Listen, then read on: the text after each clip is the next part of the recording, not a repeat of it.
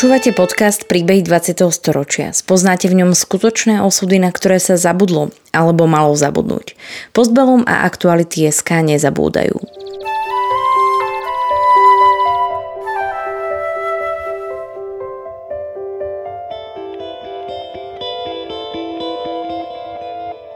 Vďaka konkrétnym príbehom sa dozviete, akým osudovým dilemám museli naši rodičia, starí rodičia, prarodičia čeliť. Postavení sme tak pred otázku, ako by sme sa v podobných situáciách zachovali my. Rozprávači príbehov 20. storočia rýchlo odchádzajú. Ich spomienky sú dôležité nielen pre nás, ale aj pre naše deti a ďalšie generácie, ktoré už nebudú mať možnosť sa s nimi osobne stretnúť.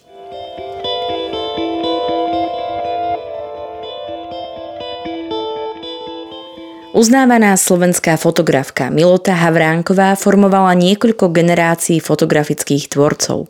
Za bývalého režimu vyučovala a ovplyvnila mladých adeptov výtvarnej fotografie, ktorí neskôr vstúpili do povedomia ako slovenská nová vlna. Bolo to v dobe, ktorá neprijala slobodnému vyjadreniu, keď straníci neváhali diktovať umelecké postupy a ideologicky usmerňovať tvorbu. Ani sovietská okupácia a všade prítomné ohýbanie chrbtov ju ako umeleckú fotografku neodradili od hľadania vlastného smerovania a výrazu.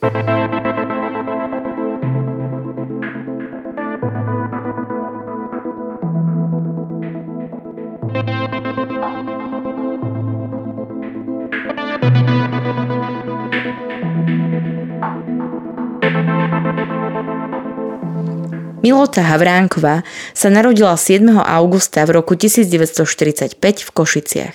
Otec bol pôvodom z Čiech a matka pochádzala z Horehronie. Československí manželia po skončení vojny a narodení céry dúfali v príchod nových zmien. A mala som rodičov, ktorí boli neskutočne takí slobodní a otvorení, bezprostrední. Boli to v podstate veľmi jednoduchí ľudia, čiže oni vyšli vlastne z takých jednoduchých pomerov a môj otec bol pôvodom Čech a moja mama je vlastne Slovenka. Čiže môj otec pochádza z Časlavy a moja mama pochádza z Hronca, z takej dedinky pri Brezne. No a ja si myslím, že mala som, oni mali aj starých rodičov a pre mňa napríklad eh, veľmi silné zážitky sú aj tí starí rodičia, hlavne stará mama moja, ktorá bola taký pilier tej celej rodiny a nejakým spôsobom to tak nejako udržiavala, pretože moji rodičia boli veľmi takí rozdielni a často boli v takom konfliktnom stave, ako si to ja pamätám, že furt o niečo bojovali medzi sebou, čo som ja v tom období vôbec nechápala a pochopila som to až oveľa neskôršie. No a vlastne som sa narodila úplne tesne po vojne, to je v 40, 45. E, čiže vtedy sa vlastne v Košiciach podpisoval tie, myslím si, že priamo v, tom, v ten deň e, košický program. A, a bola to taká nejaká nezvyčajná udalosť, myslím si hlavne pre môjho otca, ktorý mal také pred, veľké predstavy a nádeje, že vlastne sa niečo zmení v, v tom politickom dianí a vôbec ako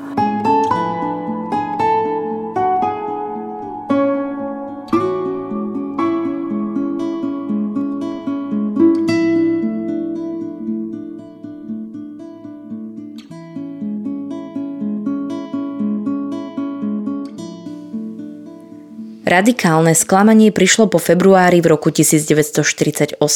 Komunistickým prevratom sa Československo vydalo na neistú cestu budovania socializmu. Milotiny rodičia boli vývojom situácie zaskočení. Do strany nikdy nevstúpili. Povahou aj presvedčením odolávali revolučnému zápalu straníckých agitátorov. Záľubo a zmysel nachádzali predovšetkým v súkromnom živote. Obidvaja boli hrozne tvoriví. Často malovali tak inzitne obidvaja. Moja mama dokonca chodila k nejakému maliarovi do takého kružku maliarského, kde takým klasickým spôsobom, ako sa predtým malovali obrazy, proste bujné krajiny a tak ďalej. A môj otec, ktorý vnímal tú realitu úplne iným spôsobom, tak často jej do toho zasahoval a no, dokreslovali tam nejaké rusalky alebo tak. Takže vždycky to bol nejaký konflikt. A čo si ja pamätám, že mali sme doma taký obraz, ktorý každé ročné obdobie premaloval na to ročné obdobie, v ktorom sme sa, ktorom sme sa pohybovali. Takže on bol taký hrozne neštandardný. A treba, napríklad sme mali svatý obraz nad postelou, do toho, keď proste ako Gagarena vystrelili do vzduchu, tak on proste tam namaloval do toho obrazu družice. Celý svět slyšel tu zprávu TASu, celý svět zanechal hovoru. Celý svět vyskočil od rozhlasu a zdvihl pohledy nahoru. Dobrý den, majore Gagarin, tak jsme se tedy už dočkali. Celý svět připil vám rudým vínem, lidé vám ze stola mávali. Na rané detstvo si spomína najmä v súvislosti so všade prítomnou výmenou názorov. Nešlo pritom vždy len o maľovanie. Objektom otcovej kreácie bola aj samotná domácnosť. Na záchode vymontoval žiarovky a takým tým, tými fosforeskujúcimi farbami tam niečo namaloval a proste tým, takto nás ako deti strašil, alebo nám proste otváral taký ten uh, úplne nejaký iný pohľad na, na tú realitu. Nebolo žiadnym prekvapením, že Milota začala navštevovať školu s výtvarným zameraním. V roku 1959 bola zapísaná na strednú školu umeleckého priemyslu v Bratislave, kde rodina žila po presťahovaní z Košíc. Samozrejme, že ja, keď som svojím spôsobom už bola taká väčšia, tak e, tiež som bola, že som stále malovala, kreslila. Čiže ani bolo to normálne, že proste ma dať na nejaký takýto výtvarný smer, tak som vlastne chodila na strednú školu, na Šupku, kde som ešte vtedy vôbec nechápala, že, že čo tam budem robiť, ale tým, že tam boli také nové oddelenia ako fotografia, tak ma tam preradili.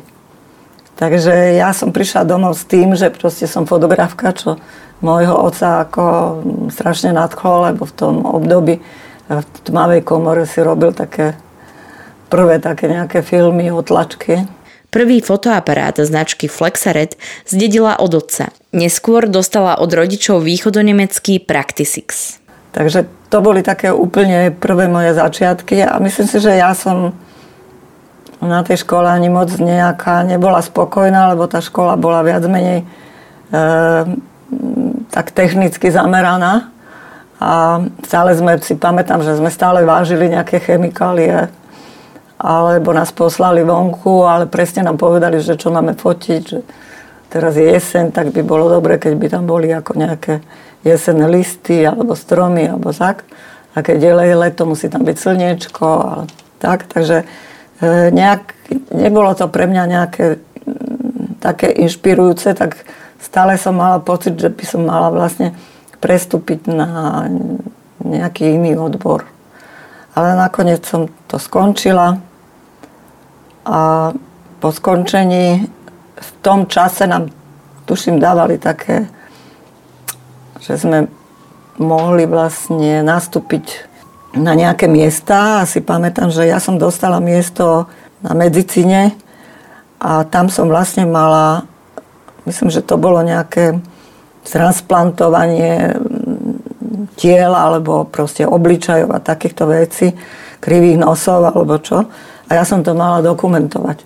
A si pamätám, že to bolo pre mňa tak niečo príšerné, že som prišla domov a som hrozne plakala, že ja tu nechcem robiť a nechcem to fotiť. Možno dneska by som to úplne iným spôsobom ako využila.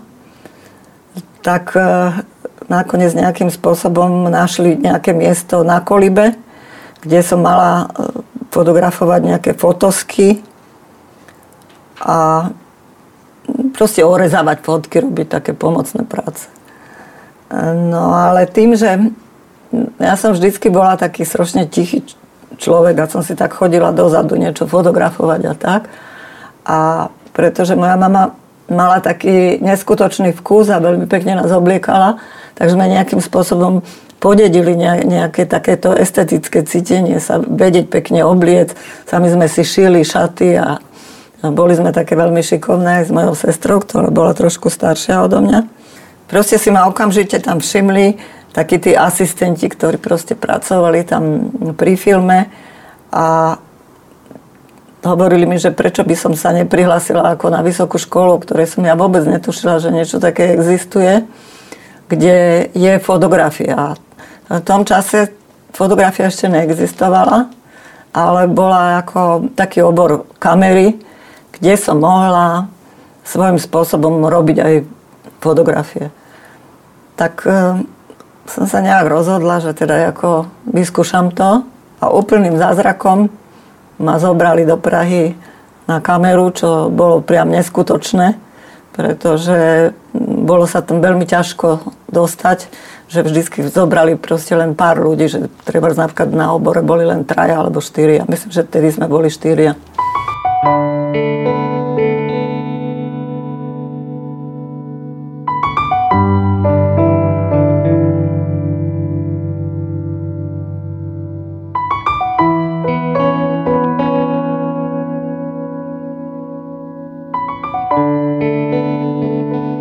Takže som prišla do Prahy, bolo to také pre mňa strašne niečo nové, zaujímavé.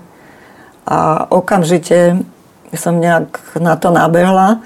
A už možno tým, že som dva roky pracovala na tom filme, kde som si uvedomila, že tam vlastne tí ľudia si vytvárajú nejaké príbehy, ktoré potom natáčajú. Takže toto bolo také veľmi silné pre mňa a aj myslím si, že ten prvý, druhý rok som začala robiť také fotografie, ktoré svojím spôsobom ako keby som e, si hľadala nejakých hercov do, do filmu, ale vždycky to boli len ľudia, ktorí som, boli mne veľmi blízki, treba to bola moja rodina alebo moji kamaráti.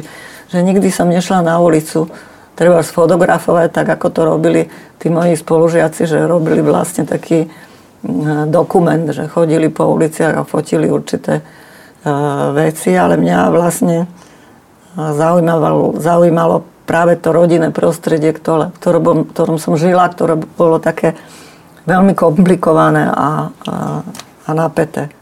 Čo som mala kamarátov ako v Prahe, tak e, to boli vlastne filmári, ktorí pretože neboli dostupné tie veci a nevedeli sme, čo sa vlastne deje vonku. A, a tak sme na to ako nejakým spôsobom reagovali a hľadali sme rôzne časopisy a rôzne kontakty alebo proste ako sa dostať vôbec k tomu materiálu. No a tie 60. roky, v, čo sa týkalo filmového prostredia, tak e, boli hrozne otvorené v Prahe. Čiže v tých rokoch proste tam boli vlastne tie najväčšie osobnosti. Uvoľnené a slobodou zaváňajúce 60. roky boli priaznivo naklonené rozširovaniu kultúrnych obzorov. Podobne tomu bolo aj s občianským aktivizmom, bujnejúcim práve v univerzitnom prostredí. Milota Havránková sa v tejto dobe začala naplno aktivizovať. A to nie len v Prahe, ale aj v Bratislave, kde sa zároveň podielala na tvorbe študentského časopisu Echo.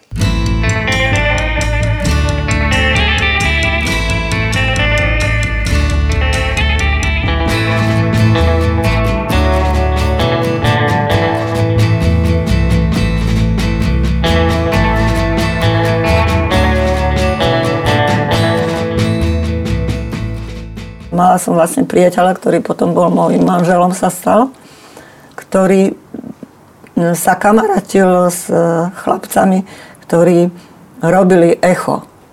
Ten časopis, ktorý si myslím, že nikdy to nejakým spôsobom ani nebolo tak docenené, lebo to bol v žiadnom ani v Čechách taký, takýto nejaký prirodzený odboj, e, lebo ja potom som prišla na tú vysokú školu, takže som s nimi sa stýkala a chodila som z Prahy do Bratislavy. A, takže ja som fotografovala tieto fotky a títo mladí chlapci, mi sa to strašne páčilo. A do každého tohoto časopisu, to bol vlastne taký rebelský časopis týchto mladých ľudí, ktorí sa snažili sa zaujímať o tú politickú situáciu. No a bolo to také zaujímavé, že tie moje fotografie tam všade uverejňovali, že v podstate tie echa vysokoškolské, všade mali, boli moje fotky. A hoci tie moje fotky ako boli fotografie mojich blízkych alebo čo, ale mali taký veľmi surálny náboj a vlastne tá doba, ktorú sme žili, tak bola svojím spôsobom tiež, veľmi surreálna. V polovici 60. rokov bola spoločenská situácia natoľko priaznivá, že Milotina prvá verejná výstava v roku 1965 sa mohla uskutočniť v západonemeckom Tübingene počas medzinárodného sympózia vysokoškolských študentov. Ja som aj prvú výstavu mala vlastne v, v Tübingene, e, kde prvýkrát v tom 65. sa tak tie politická situácia trošku uvoľnila a sme mali takú nádej, že proste naozaj sa niečo zmení. Ale v podstate ani sa nejak zvlášť nič nezmenilo. Nakoniec ako ešte horšie, k horšiemu to dopadlo, pretože vlastne všetci tí, ktorí sme pracovali a robili ten časopis, tak skoro všetkých ako odpísali a boli dlhé roky proste museli pracovať úplne mimo toho, čo by chceli robiť. Takže nebolo to jednoduché. Ako.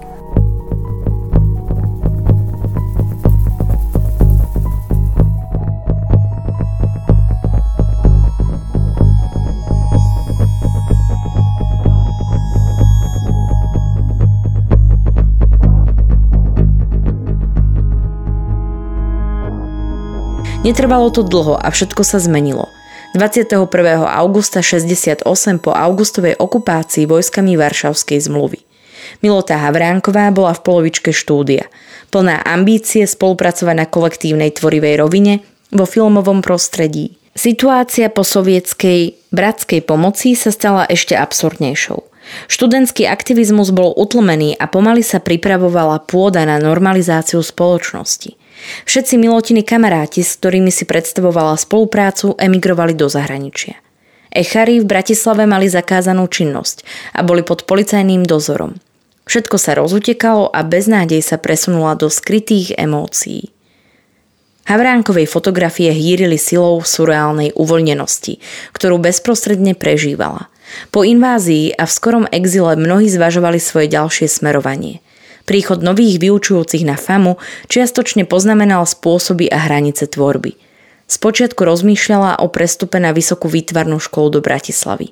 Vedúci katedry Jan Šmok ju však presvedčil, aby vytrvala pri fotografii, ktorá sa v tom čase jeho pričinením stala samostatným odborom a prvou školou na svete, kde sa dal dosiahnuť vysokoškolský titul umelecký fotograf. Tým, že proste sa, sa všetko rozpadlo na tej FAMu, ako v tom 68. roku, keď prišli vlastne tie vojska, tak e, ja som sa musela rozhodnúť, že čo ďalej. Pretože ja som si myslela, že prestúpim asi na režiu, alebo na takú dramaturgiu, alebo budem písať scenáre, alebo niečo také. Lebo mm, tá fotografia e, svojím spôsobom nejako dokument, ako sa to robilo vtedy, tak mi to nevyhovovalo. Aj tie moje fotografie proste tí pedagógovia, ktorí tam potom nastúpili, e, hovorili Milota, tak to nemôžeš fotiť, to je strašne surreálne a ty vlastne skresluje skutočnosť. No a vtedy som si vlastne uvedomila, že ja vlastne nechcem skreslovať skutočnosť, že ja tú skutočnosť takto vidím. Ako. E, nakoniec aj ten šmok, ktorý viedol tú katedru, tak mi povedal, že lebo ja som chcela prestúpiť a vrátiť sa treba na Malbu do, mm, na Slovensko, tak mi povedal, že Milota, nie, ty v tomto pokračuj, však bude nejakým spôsobom sa tá fotografia uzavre. A vlastne to bola taká nejakým spôsobom aj moja cesta, pretože tým pádom som si uvedomila, že ako kameramanka asi ťažko môžem byť, pretože s tými kuframi chodiť a a vlastne už som nemala proste ani tých priateľov tam, ktorých sme spolu chceli niečo robiť. Tak som si tak hovorila, že vlastne je to zaujímavé, ale že aj môj život je vlastne nejakým príbehom. A to sa stalo takým obsahom vlastne aj tej mojej tvorby. Keď som nejakým spôsobom začala uvažovať, že vlastne ostanem fotografkou a že vlastne tam si môžem sama všetko robiť, aj tú produkciu, aj vyberať tých hercov. Čiže v podstate svojím spôsobom som vlastne taká prvá priekopnička inscenovanej fotografie. No a hneď po, te, po skončení vysokej školy som sa vrátila do Bratislavy, kde som bola vlastne vyhľadávaná, lebo vlastne nikto neskončil e, takýto obor zo z tých Slovakov. Takže chceli, aby som začala na šupke, na tej strednej škole umeleckého priemyslu učiť fotografiu.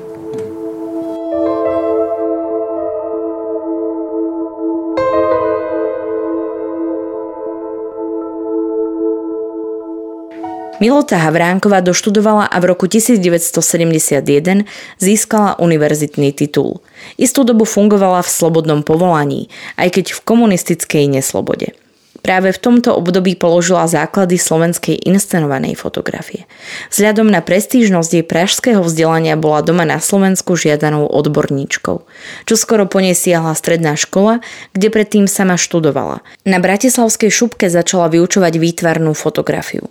So študentmi sa cítila ako rovesníčka.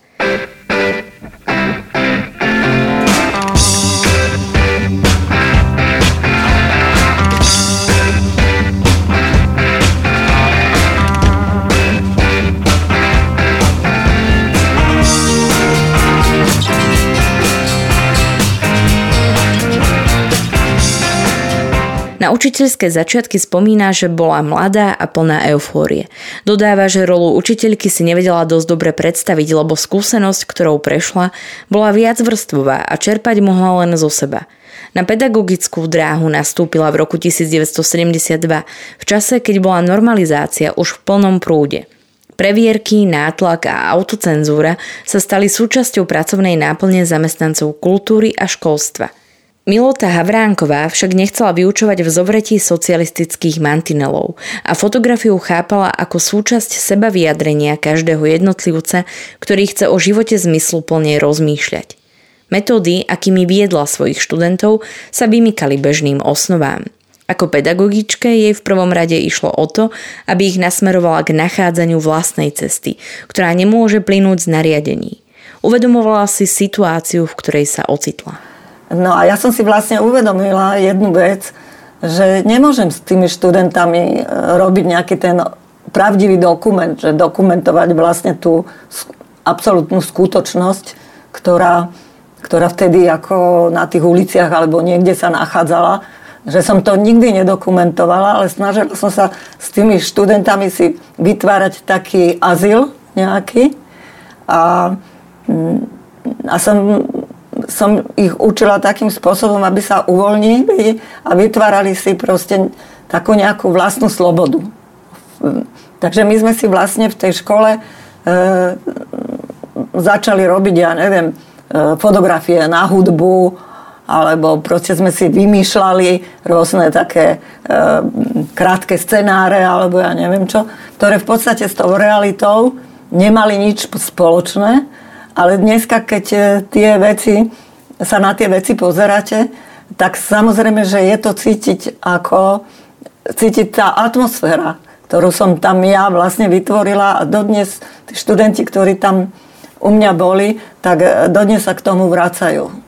Lebo som dokázala e, vlastne v tom čase vytvoriť niečo, takú slobodu vnútornú slobodu, ale takú slobodu v azile vlastne nejakom, čo vlastne v, na druhých tých školách nebolo, pretože sa snažili normalizovať sa a e, podľa nejakých iných štruktúr proste vytvárať to umenie a ho vlastne deformovať. Vlastná tvorba Miloty Havránkovej mala od počiatku blízko k experimentálnemu inscenovanému príbehu. Jej fotografie vždy úzko súviseli a aj súvisia s jej osobným príbehom, ktorý bol vždy plný odvahy a novátorských víziev. Je paradoxné, že natoľko osobitá, nekomfortná a normám sa vspierajúca autorka sa umelecky profilovala práve v režime, netolerujúcom žiadne odchýlky od nanútenej reality. Socialistický realizmus prenikal do všetkých kultúrnych sfér. Jeho hranice boli pevne určené. Takže dosť som robila potom viacero interiérových vecí a okrem toho e, som hodne fotografovala skoro všetko. SNG som fotografovala obrazy, ako, ktoré v tých depozitoch. Ako. No a vlastne tým spôsobom som si zarábala. Ako. Potom som robila knižky výtvarníkov, akože dávala dokopy. Fotila som sklo. A, a túto voľnú tvorbu, ktorú ja som si robila, tak ja som si to robila tak do šuplíka. Ako pre seba domov. Ako po, v podstate nejak, e, nebol o to nejaký záujem, pretože veľmi rýchlo potom v tých e, nejak sa zmenilo v tých 90. rokoch. Ako, čiže celá tá moja tvorba až po tie 90. roky bola taká, ako keby bola trošku taká anonimná. Že síce som vystavovala, ako, ale vždy tam prišli len moji kamaráti alebo len veľmi málo ľudí, že nejakým spôsobom e, nemala som nejakých kunsthistorikov, ktorí by ma nejakým spôsobom ako prezentovali.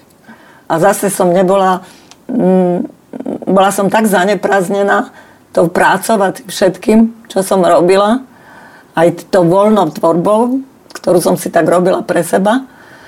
A e, myslím si, že, počkajte, ktoré to, lebo v 80. roku som robila výstavu do, do Polska a v Polsku bola úplne iná situácia, pre, tak, e, taká viacej otvorená pre vytvarné umenie.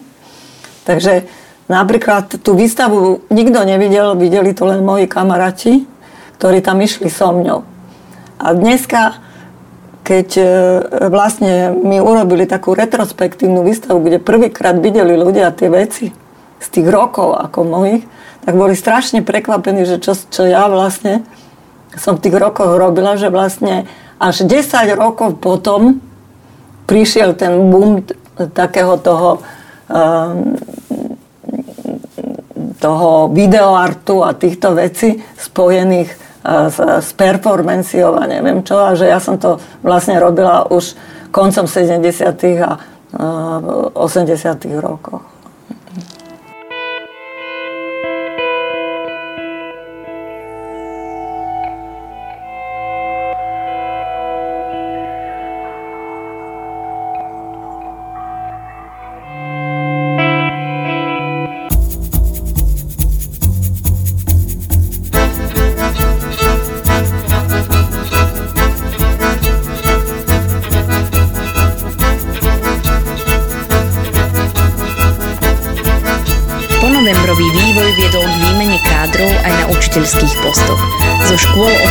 Starší pedagógovia a stranickí činovníci, ktorí uvoľňovali priestor slobodným formám výučby. Milutina osobnosť a odborné skúsenosti však presvedčili, aby pokračovala vo svojom smerovaní ako pedagogička na novovzniknutom odbore výtvarnej fotografie v Bratislave a neskôr aj v Prahe na FAMu. Pedagogickou prácou sa vypracovala na široko rešpektovanú a obľúbenú odborníčku – Dodnes na ňu množstvo študentov stále nedá dopustiť. Napriek jej skeptickému hodnoteniu súčasnej virtuálno-masovej kultúry oceňuje, že dnešným umelcom sa sloboda otvorila. Milota Havránková hovorí, že je len na nich, ako túto novootvorenú situáciu zvládnu.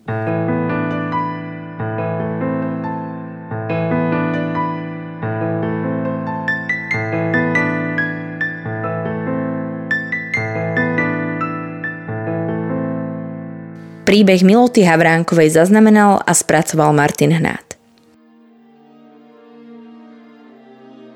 Príbehy 20. storočia v Postbelum zaznamenávame, aby sme o ne neprišli, aj keď tu už s nami ich rozprávači nebudú. Aby sme nezabudli na hrôzy, ktorým boli vystavení. História dnes býva často spochybňovaná a pre mnohých je neznáma. Podporte našu prácu aj vy pravidelným finančným príspevkom na www.postbellum.sk. Ďakujeme. Podcastom vás prevádzala Sandra Polovková a spolupracoval na ňom Marian Jaslovský.